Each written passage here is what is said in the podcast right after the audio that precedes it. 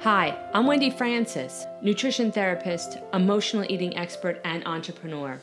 I've helped countless people overcome their obsession with food and weight. Isn't it time you overcame what you had become and ignite who you were meant to be? Your time to become an overcomer starts now. In this episode of Overcoming Emotional Eating, I actually provide the definition of what emotional eating is. Take a listen. Enjoy. 86% of individuals who have been on more than one diet have some facet of emotional overeating. So if these calls apply to you and you're learning from them, know that you're not alone. Know that there are a large majority, a lot of people who have issues with emotion and food and the link and connection between the two. And again, there are varying degrees of that. But on these calls, we're talking about any emotional connection to food. Tonight, in particular, I'm talking about emotions in general and how they relate to your food. I know that in working in this field for as long as I have, and one of the things I've been teaching clients for forever is that emotions are not emergencies. And I know that they may feel that way sometimes.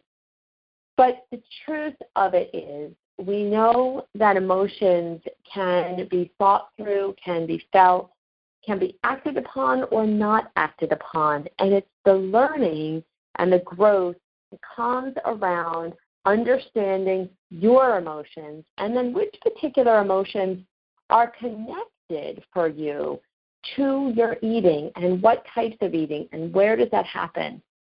And the more you know about yourself with respect to this, as well as other things in your life, the more powerful you become.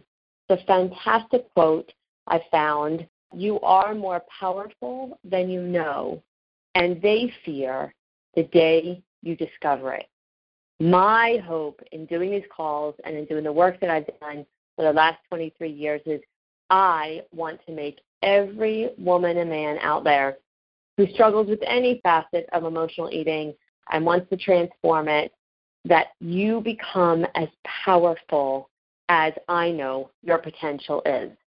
So let's help you understand more about emotions and emotional eating, and let's dive into that.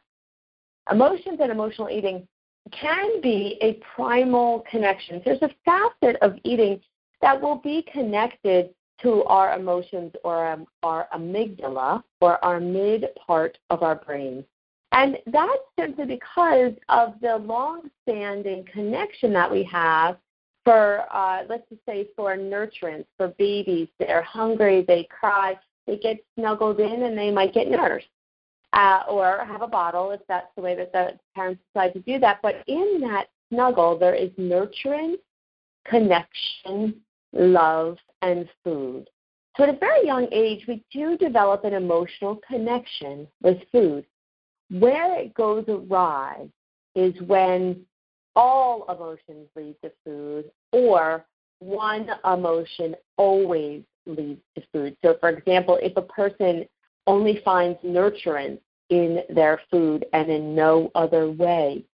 It can uh, increase the intensity of your connection with food. Or if uh, an individual wants to repress their emotions and doesn't want to feel them, that's in fact where the intensity and the need to eat becomes more. When we look at emotions in general, as a country, we tend to feel an emotion and want to get rid of it. I'm going to encourage you as you're learning how to do this work is you've got to hang in there with your emotions. And I'm going to teach you some strategies, tips, and techniques tonight that will help you understand a little bit more to do with your emotions and your eating. But first, I wanted to give you the basics between hunger. There are two types of hunger. There's physical hunger and there's emotional hunger. And there are some real specifics between one or the other. And I wanted to list them for you so you can hear the difference because I do think when we get caught up in, you know, eating emotionally and that it gets hard to decipher am I eating emotionally right now? Am I not emotionally eating right now? So if we look at hunger, hunger is physical, right? Hunger being physical, the hunger comes on gradually. The hunger can be open to all different foods. So what that means is if you have a physical hunger, you're not going to care if you're eating a burger, you're eating a salad, you're eating a pizza, you know, eating an apple. It's just quelching the hunger. Physical hunger is based in the stomach. Stomach is right up underneath your ribs. Just so everybody has a good idea as to where the stomach is. So that's where stomach is growling, right? Physical hunger is patient. What I mean by that is physical hunger, if it's truly only physical, you can go, okay, I'm going to get some food, I'm going to get some food, right? Unless you get to a point of low blood sugar, which is a whole other level. But physical hunger occurs out of a physical need. Physical hunger involves deliberate choices and awareness of eating. Physical hunger stops when it is full. And physical hunger realizes eating is necessary or needed. Now, this is distinctly different than emotional hunger. Emotional hunger is sudden. Emotional hunger is usually for a specific food. Some people would call this a craving. So it could be I'm just needing chocolate, I'm needing ice cream, I'm needing a donut, or I'm needing some pasta. So emotional hunger is usually for a specific food. Emotional hunger occurs above the neck. What I mean by that, in physical hunger, you will actually feel your stomach rumbling. Sometimes you can feel a gnawing at it and an aching at it. Emotional hunger, things that I've heard in the past, I just needed the taste of it. I just wanted to feel it on my tongue. I just needed it, or I just kept thinking about that food. So emotional hunger occurs above the neck. Emotional hunger is urgent. Emotional hunger is paired with an emotion. Emotional hunger involves automatic or absent minded eating. What I mean by that is the eating that occurs in emotional eating can be very quick, monotone, and doesn't, you know, there isn't a lot of presence while you're eating that food. Emotional hunger doesn't stop when it's full, and emotional hunger feels shame afterwards, during, or before. So I thought that was a really great definition between each type of hunger so you can really begin to get a sense of is your eating emotional or is it is it physical? So that you can begin to decipher between the two. Now when I look at emotional eating, in general, I like to break it down to three different distinct types of emotional eating that I've worked with clients around for the last number of years. Now, in that, what I want to let you know is you can classify or categorize them in any way that's important or appropriate for you. I just classify them in this way because it allows you to get an organized structure to emotional eating. Um, if another structure works for you, then albeit use it. So if I look at the top three reasons why emotional eating occurs, the first reason being um, what I call emotional repression reasons.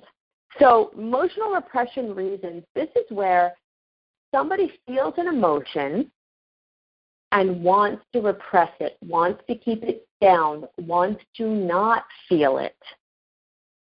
Tends to typically happen with a lower energy emotions such as shame, loneliness, sadness, guilt. Emotional repression emotions, again, shame, loneliness, sadness, guilt, lower energy emotions. What I mean by that is they don't have a lot of energy to them. They feel bad, and that's why people want to repress them. Now, what we know about all emotions, except fear, which I'll explain subsequently in just a minute, but what we know about all emotions is emotions are like waves, and that's why they're not emergency, uh, emergencies emotions can come on and come on and come on like a wave does, right? Gradually rising, gradually, gradually, gradually. And then you hit a peak or a pinnacle. On the other side of that pinnacle, the wave breaks and it begins to relax and release.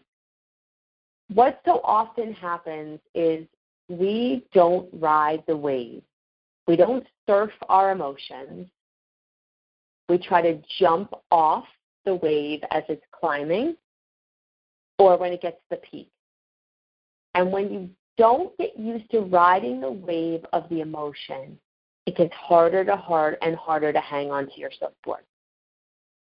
If you hang in there with an emotion, it will, it may be five minutes, it may be 25 minutes, but it will eventually crash on the other side and get easier and easier. The emotion on its own, naturally, you'll come through to the other side. Similar to if you've ever experienced a child having a temper tantrum, right? You can see them coming on. For those of you out there that are parents or grandparents or both, can see that tantrum coming on. It escalates, escalates, escalates. If we don't jump in and fix it before it happens, and you allow the child to escalate that tantrum, it will go to a peak. But they cannot sustain that peak. It will come onto the other side. Is it hard to watch this happen? Absolutely. But it's the natural progression of an emotion. And if we allow ourselves to learn to ride out those internal tantrums and come to the other side, we essentially eventually don't have to go through them as long or as much because we get used to surfing, so to speak. So, with emotional repression reasons, loneliness, sadness, guilt, shame, one of the first things you have to learn to do is ride the wave. In my office, what I've had clients do for years is either make a mountain or make a wave and start to train themselves when they get in that emotion. Okay, here's where, mark where you are on that wave cresting, mark where you are on that mountain building, depending on which metaphor works better for you. I like waves because I like surfing. I like hiking too, but I'm more of a pro surfer beach person. So I use waves, and I like that analogy. If, if the metaphor of mountain works for you, use that. Mark where you are on the wave. Mark where you are on the mountain. Get a sense of where that is. Instead of repressing it by eating, start to allow yourself to acknowledge the feeling and meet the need. So if you're feeling lonely, can you reach out and connect with someone? If you're feeling sad, what about crying? Right? Get allow the emotional need to be met. If you're sitting in shame, worst feeling probably out of all of these is shame. Start to get that that's a whole other fix in itself. Read Shame and Guilt by Mendleton Moze, uh, M-O-Z-E, Mendleton M-O-Z-E, one of the best books ever written in, in my library uh, over the last 25 years on shame and guilt by far. And get a sense of why you keep shaming yourself because shame is a very difficult emotion to get out of. With shame, however, you will ride an emotional wave too, and you'll get to the peak. Sometimes the peak can be overwhelming with shame. In that, what you can do and what you can give yourself is nurturance. That's what most people need who are stuck in shame. They need some comfort, love, support, and nurturance. So it might be that you wrap yourself up in a warm blanket because it feels like a nice hug. It could be that you ask for a hug from someone that's around you. It could be that you do something else for yourself that gives you nurturance that doesn't have to do with food.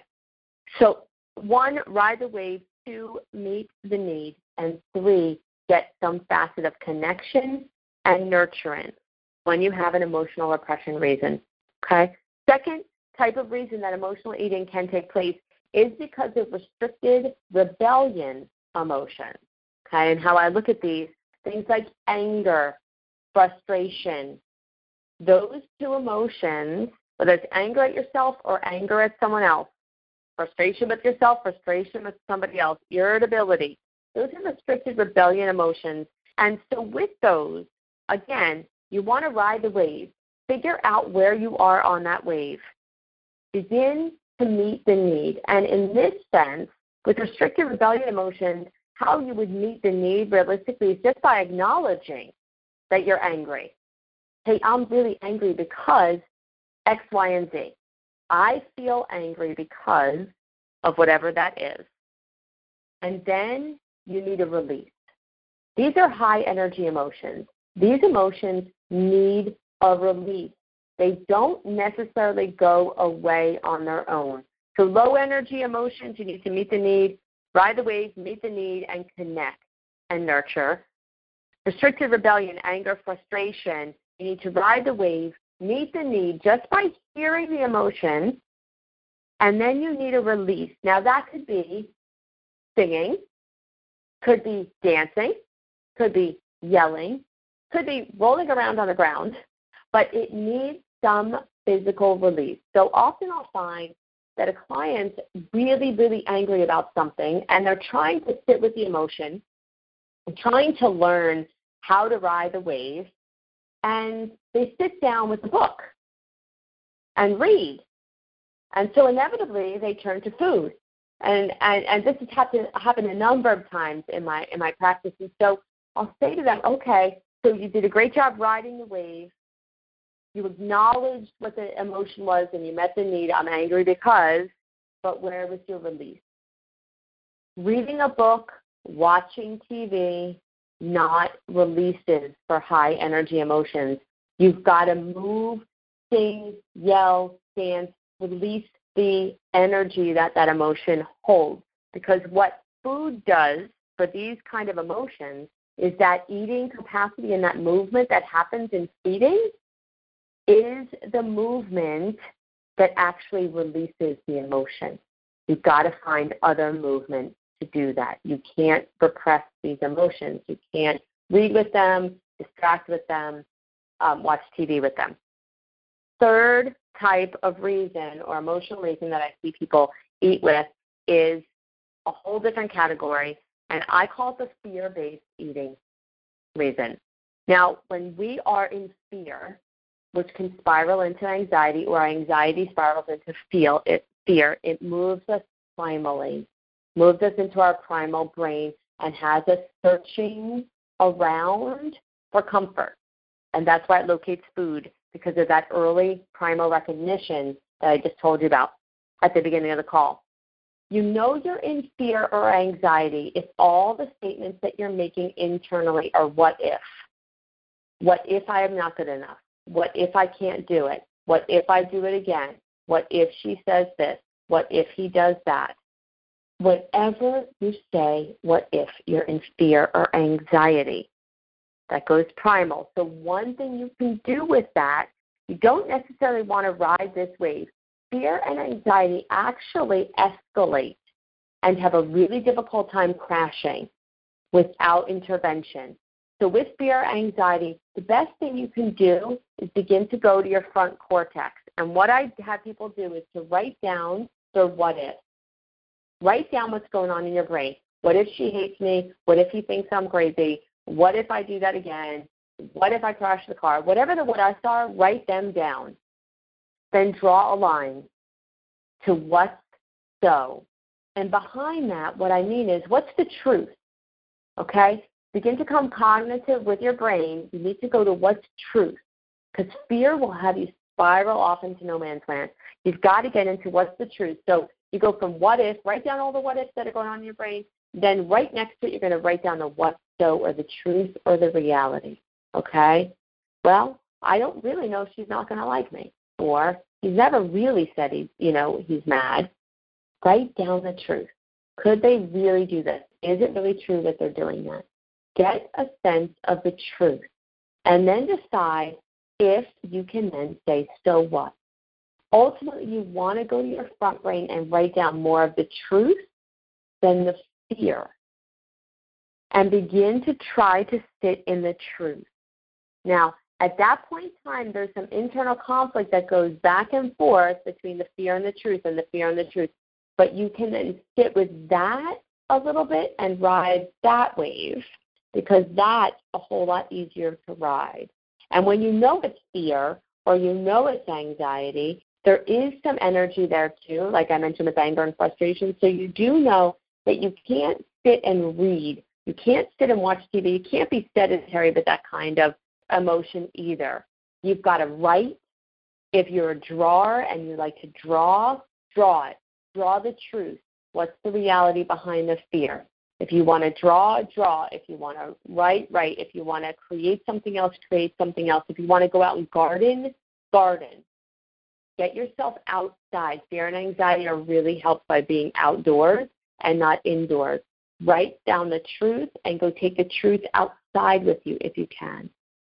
So you can see, if you can think and feel and know the emotions that you're eating with, you can use these strategies for these different type of emotions and ultimately then overcome your connection to emotional eating and your specific ways that you want to work through that depending on the emotion. Do help that tonight's been really beneficial, or today, depending on what time of day that you're listening to me. It's very important to understand that your emotions are not emergencies. If we all learn to surf those waves of our emotions, come out the other side without repressing or distracting or succumbing, we'd all be in a better place on the other end without food. I will be back on live next week, and I do look forward to hearing you all at that point in time. Knowing yourself is the beginning of all wisdom. I encourage everyone who's heard this call to take Aristotle's words and put them to the test. Begin more and more to know yourself as we go through this series. Journal on this. Understand yourself. It really is the beginning of all wisdom and ultimately to your greatness and success. Take good care, everyone. Have a beautiful Thursday, Friday, whenever you're listening to this on the replay. And I look forward to hearing you all next week. Thanks for listening. If you like this podcast, share it with a friend. Rate, review, and subscribe. You never know who you'll help become the next overcomer.